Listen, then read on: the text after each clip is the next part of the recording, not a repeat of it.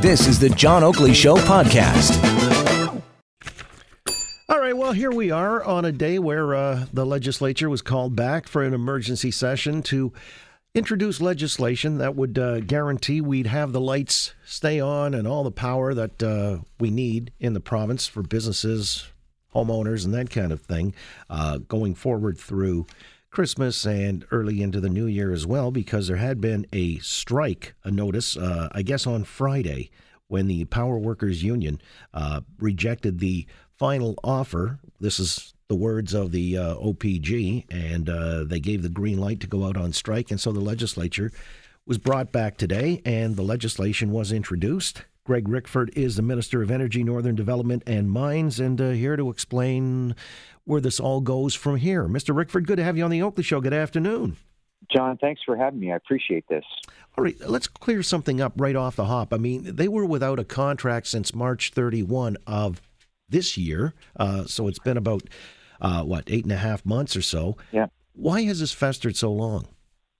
Well, there's been a process, um, and there's been a couple of votes. Uh, but um, the initial vote, the threshold of 50% had not been met. Uh, there was a signal vote uh, earlier this fall um, that uh, suggested where they were at in, in the bargaining at that time. Um, there wasn't support for by the membership, um, and that culminated obviously in in a vote Thursday night um, and uh, they rejected OPG's final offer, as you said. So we were served a strike notice at fr- uh, Friday around five o'clock. Uh, that has some significance because obviously uh, up to 10 nuclear units and, and a number of dams in northern Ontario would have to start an administrative, but then an actual uh, process to uh, to shut them down. Um, so uh, we needed to act swiftly in, in those regards to protect uh, Ontario um, and the people of Ontario, families and businesses, and maintain uh, our steady supply of hydroelectricity. They supply 50%. Uh, of Ontario's hydro, John. So there's a lot at stake here. Yeah, this is the OPG. So am I right to uh, understand that there's a 21 day wind down period? So uh, things would start to, like the nuclear plants in Pickering and Darlington, in that three week window, that's where the wind down would have occurred. Yeah, I mean, every day counts. You think we're already three days through it. For the first seven days, John, there's a lot of contingency planning. We work very closely with OPG because this is all about preparation, especially when we're dealing with the heating for people's home, most importantly, and as we head into the heart of winter, but also uh, these nuclear assets. It's a very complicated process to set them down. But by day seven, which would be this Friday, uh, we would obviously be in a critical window where they would have to take active steps to start shutting down uh, the nuclear units. That has a, a time frame of a uh, starting from a half a day to a day, but notably only that can only go on a couple more days, and then a nuclear unit has to be shut down completely. In other words, there's a point of no return. So that all happens in that critical day seven to day ten. And we're disappointed that the NDP have, you know, sent a message that uh, it's reckless. In fact, that um, uh, that they intended to use every legislative tool at their disposal um, to delay this. We've given um, the energy critic uh, a full technical briefing. I think they're a little clearer on the consequences of this. Uh, and hopefully, uh, in the coming days, we'll be able to uh, move this legislation through um, without delay and uh, ensure that uh, the people of Ontario, families and business businesses have uh, uh the the uh, electricity that uh, they've come to expect. Greg Rickford's with us, Minister of Energy, Northern Development and Mines, and this legislation, this back to work legislation. Now, even Mike Schreiner with the Greens is saying he'd like to see the details, but he wants it to respect the bargaining process and see a fairly negotiated settlement. We're talking about mediation arbitration here, though, aren't we? Well, that surprises me that Mike has much interest in this. They, they haven't necessarily been friends of, of nuclear, but fair enough. Um, th- this uh, piece of legislation is a very straightforward piece of legislation.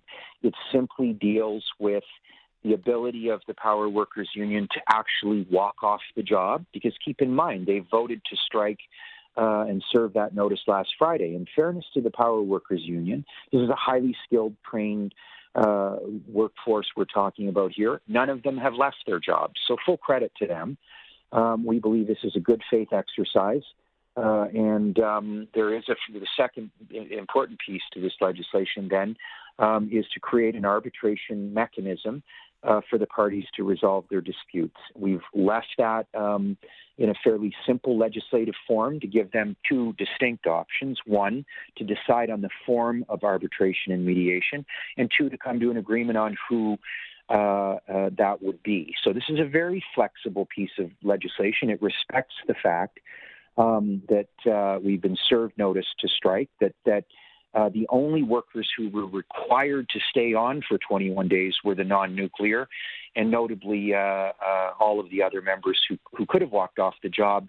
Uh, as of Friday, uh, have not. So I think they also understand the the magnitude of consequences here that are at stake. Greg, what are the issues? Uh, well, the issues primarily center around um, term and non-term employees um, at the Pickering facility. Um, OPG uses a certain segment of their workforce under non term contracts, and there's a very good reason behind that, John.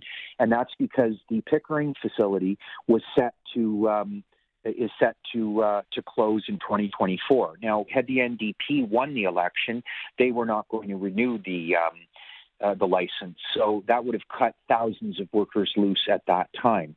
Um, this is a facility that has world class safety standards in, in the nuclear uh, uh, space, uh, uh and um, we believe that the facility could function very safely uh, until 2024. So we signed off on that license. Uh, and um, the OPG uses a certain amount of term workers to respect the fact that there's going to be a wind down within within five years.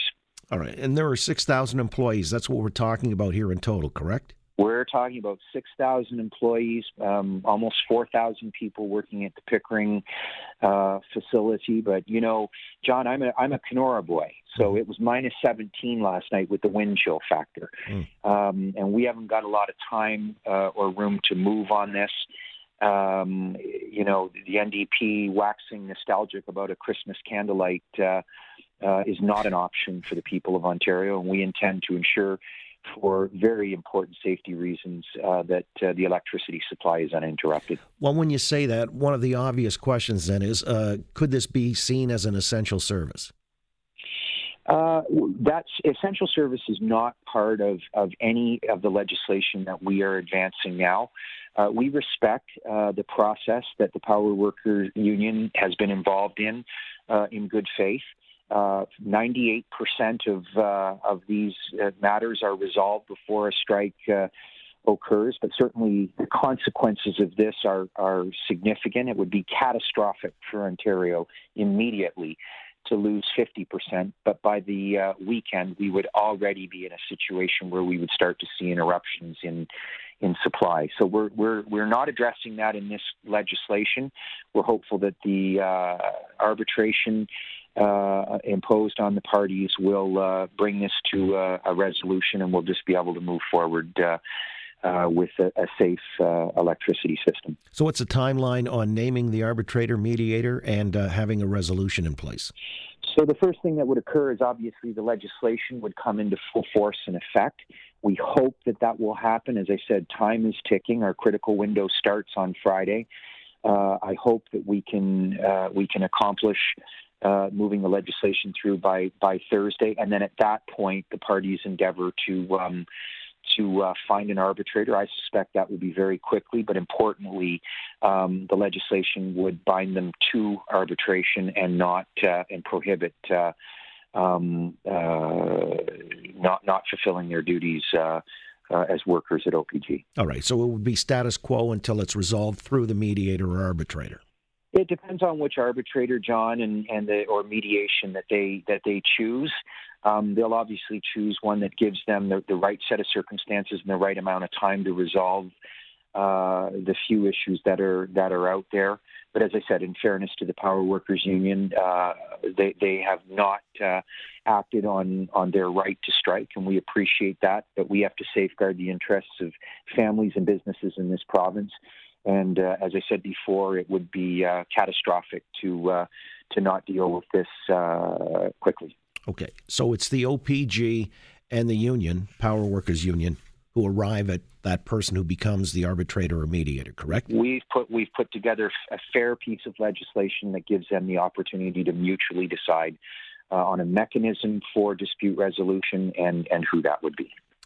We'll await to. that's pretty fair. Well, it sounds it. I just wanted to uh, establish that this is done at arm's length because you know Yep. there there have been certain reports that I've heard of uh, recently that feel that the government is inserting itself too directly into uh, these kinds of matters. But uh, we'll leave that for now, and we'll see how Thursday uh, we come Thursday things play out uh, from there forward. And uh, I appreciate your time in explaining it all. And uh, if we don't talk before then, have a Merry Christmas. Same to you. Merry Christmas, John. I appreciate it. There you go.